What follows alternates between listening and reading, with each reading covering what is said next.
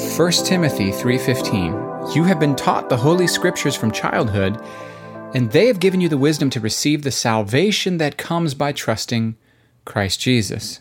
I'm going to make 9 points about the Bible. Point number 1, scripture is inspired. What do we mean by inspired? We don't just mean it's inspiring, we don't just mean it was really inspirational or that it was a stroke of genius.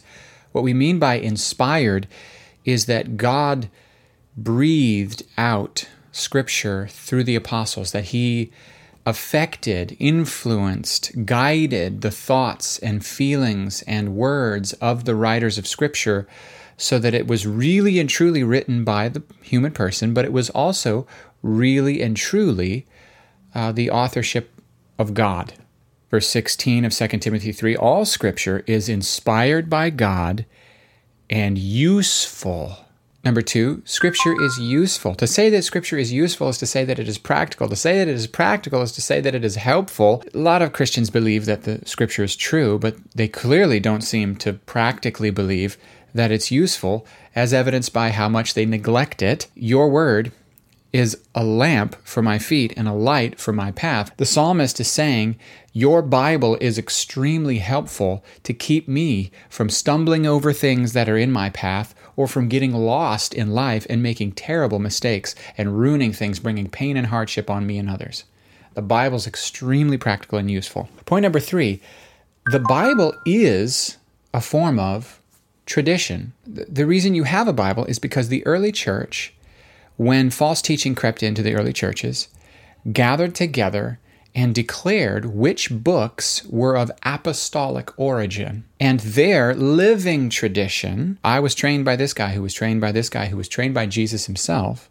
So their living tradition served as a litmus test to see which books found their way into the New Testament and which books were uh, declared non canonical. Without tradition, you don't even have a Bible.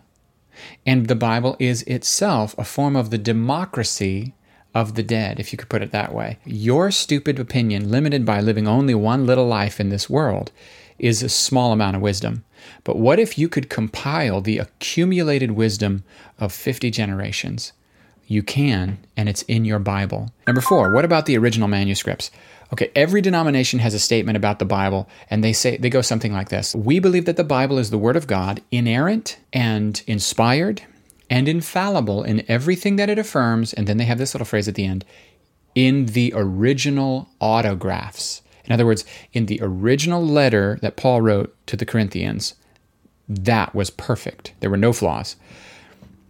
Here's the problem we don't have the original letter. What we have is copies of copies of copies of copies of copies. All of the various manuscript copy families, because there's different copy families based on locations, are compared together to try to ascertain in a systematic fashion what the original said. And we're very, very sure about most of the verses in most of the New Testament. Let me give you an example of what I mean. In John chapter 8, the famous story where Jesus stoops to the ground when there's a woman caught in adultery who's brought to him and they want to the Pharisees want to trap him because they expect him to be merciful. The Old Testament says if someone's caught in adultery, they should be stoned, and they believe that Jesus is going to err on the side of mercy rather than judgment. And so they bring this woman to Jesus caught in adultery and they throw her on the ground and they say, "Ha the, the Old Testament law says she should be stoned. What do you say? And you know the story. He writes on the ground something, and we don't know what he wrote, but whatever he wrote, one by one, her accusers leave. And then she's left alone with Jesus. And he says, Is no one going to condemn you? Is there no one here to condemn you? And she said, No one, sir. And he says, Neither do I condemn you. Go and sin no more an incredible story that I believe is true. But you'll probably notice if you look in John chapter 8 in your translation, little brackets around that story. And if you look at the bottom of the page in your Bible, it says, These verses are not original to John's gospel. Well, that's fast. How would they know that? Well, they would know that by comparing all the various manuscripts together and getting back to what they believe is the most convincing, oldest manuscript. Is that story original? The text critics say no. But is that story true? Well, that's a different question. That's a different question. You're going to have to sort that out for yourself. Number five, the Bible can be translated. The Muslim faith states that the Quran is only inspired and inerrant and infallible and authoritative in the Arabic. Anytime you make a translation from one language to another language, you're also making a translation from one culture to another culture. For example, Isaiah, where God says, Come reason with me, and though your sins are as scarlet, they will be as white as snow. Well, they were translating this for a group of people who lived near the equator and they'd never seen snow in their life. And so they had to find a different metaphor to communicate snow, white as snow, to these these people and they chose something else. Is it still inspired? Well, shouldn't they just explain to those people what snow is?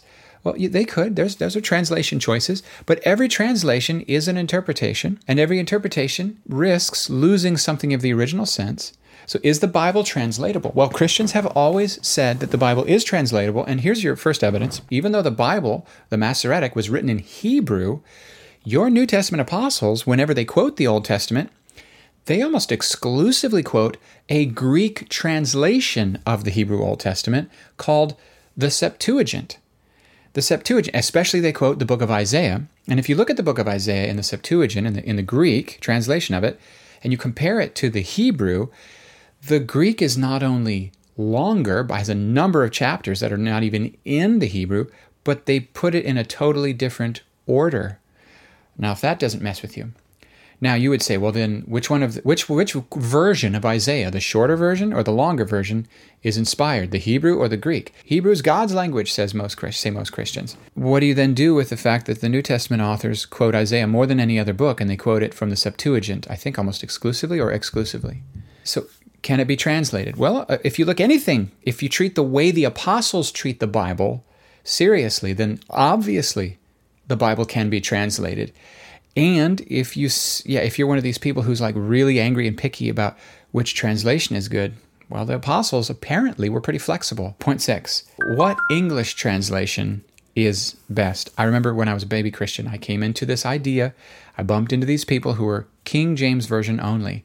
And while the King James version of the Bible I think it was translated what in the year 1611 or something like that, is a great translation, especially for the time. Our translations are more accurate now than ever, is what I'm saying, because we have older and more manuscripts, original manuscripts, um, closer to the original manuscripts than we've ever had before. The last century has unearthed so much with archaeology. And the number two thing is the translation into the vernacular English of the time, that's no longer the vernacular of our time. So the text, so it's an amazing translation for what it was. But I would say it's not really an ideal translation for today. If you're so freaked out about making sure you get the original Bible, then go read Hebrew and Greek. But if you want to give people a faithful New Testament in their language, the King James is not really a good one for that. I'll tell you what it is, it's beautiful. Psalm 23, come on, the King James is just beautiful. The Lord's Prayer, like if you try to get people to say the Lord's Prayer in non King James, they'll look at you like, what's wrong with you? So, what's the best English translation? I'm going to tell you there isn't a best. It depends on what you want to use the translation for. If you want the most clear word for word translation, then you pick a literal translation. The New American Standard Bible or the ESV, the English Standard Bible, these are really good for word for word translations if you're going to be careful study. Greek word order and English word order are so different that if you translate the Greek word for word, you come up with some really clunky, awkward English. A thought for thought translation is a paraphrase. This tries the best it can to bring the sense of the original in its culture into what that sense would be in our culture. Uh, it's not ideal for serious study, but it's very ideal for public reading of Scripture, especially with people who maybe are not as versed in theological language. And then, more of an extreme example of a thought for thought is Eugene Peterson's The Message, where it's very paraphrastic. I would never endorse reading The Message as your daily driver Bible, but I would often re- refer people to keep a copy of The Message on hand to see because it's almost a commentary at that point to see kind of how did Eugene make a flourish of that. Anyone who wants serious study, I would push them more toward like the New American Standard or the English Standard Version or the New Revised Standard, something like that. I would push them away from the NIV because the NIV is like middle of the road. Sometimes it's word for word and sometimes it's thought for thought. And my attitude on that is make up your mind, pick one. Uh, that was number six. You know, what's the best translation? And what did I say? I like Bibles. Okay.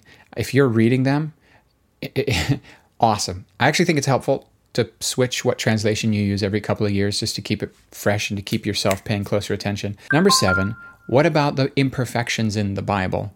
What do you mean imperfections in the Bible? Well, what about the differences in the order of events in, for example, the last hours of Jesus' life? Matthew, Mark, Luke, and John. They don't present these same events as happening in the same order. In a description of animals, it says that the hare chews the cud. Not that important, not a verse to change your life or anything like that, but like a cow has a bunch of stomachs, brings the food back up and re-chews the rabbits don't. A hare does not chew the cud. Well, it makes that motion when it chews. Maybe someone thought it chewed the cud and it found its way into your Bible. That's not accurate. What do you do with that kind of stuff? Or uh, in Kings and Chronicles, if you add up all the dates of the kings when they are said to reign, the math does not match. The dates don't match. It doesn't work.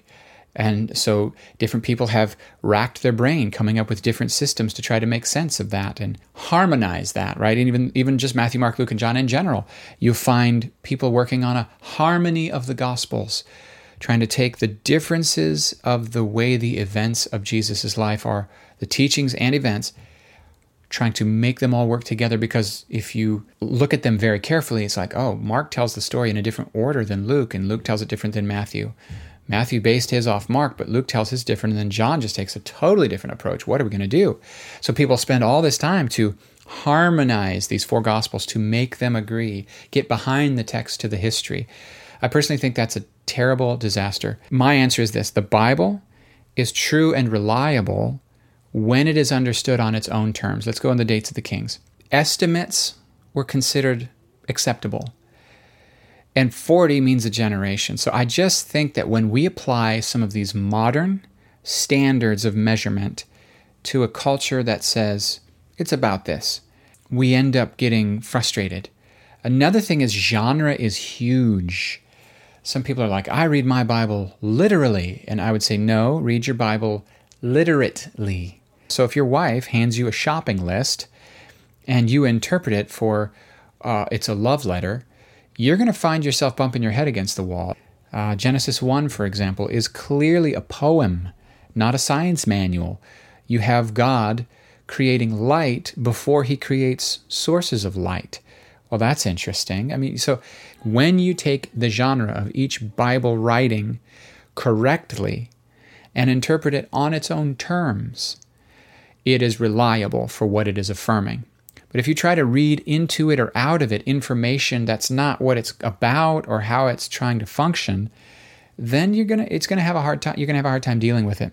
I've noticed this. If you have a sympathetic approach to someone talking to you, you're not looking for the lies and to tear apart the details of what they've said. Aha, aha. You're looking to say, why are they telling me this? You're looking for what their intent is. When people have a sympathetic approach to God and His book, instead of finding these contradictions in these details and getting all lost in the weeds and going, see, it's all a sham, and throwing the whole Bible away, they're going, of course the Bible's imperfect. It was written by people, copied down by people, and collected by people, and held together by people. But God was in the midst of these imperfect people. And what was God saying? What was God doing? When I was in seminary and college and I first discovered these kinds of things, it really freaked me out because I, th- I had a certain way of thinking. I thought my beliefs were perfect and true and, and reliable.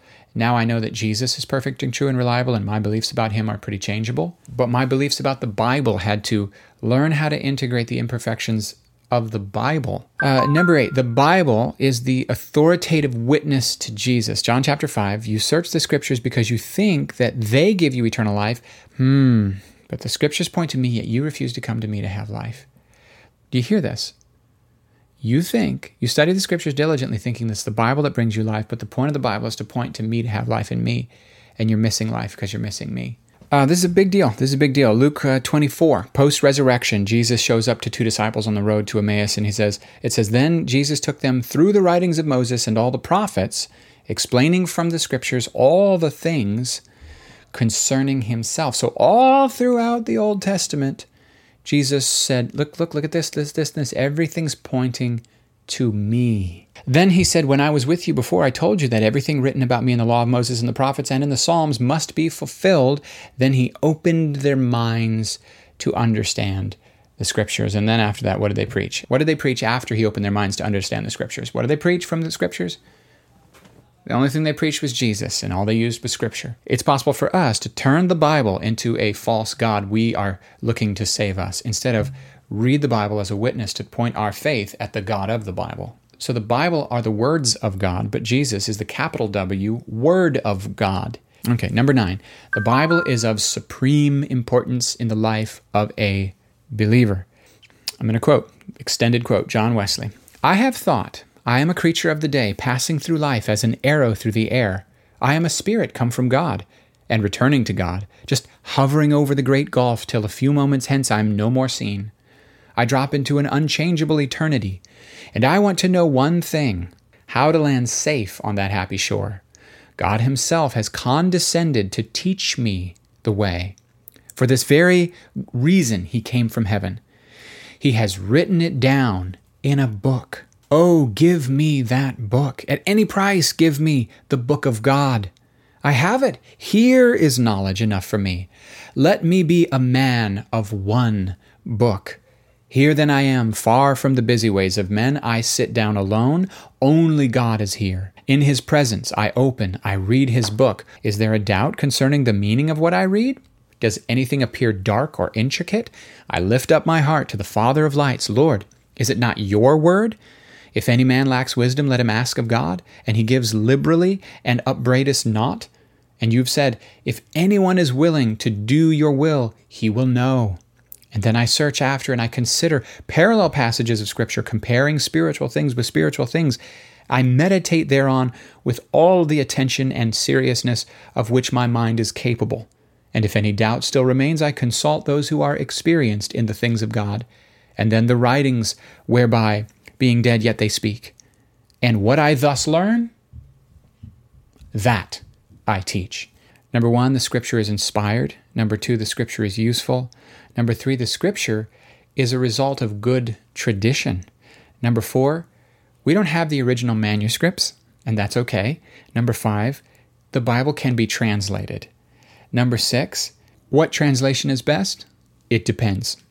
Number seven, what do we do with the imperfections in the Bible? I embrace them and interpret the Bible on its own terms. Number eight, the Bible is the authoritative witness to Jesus. And number nine, the Bible is of supreme importance.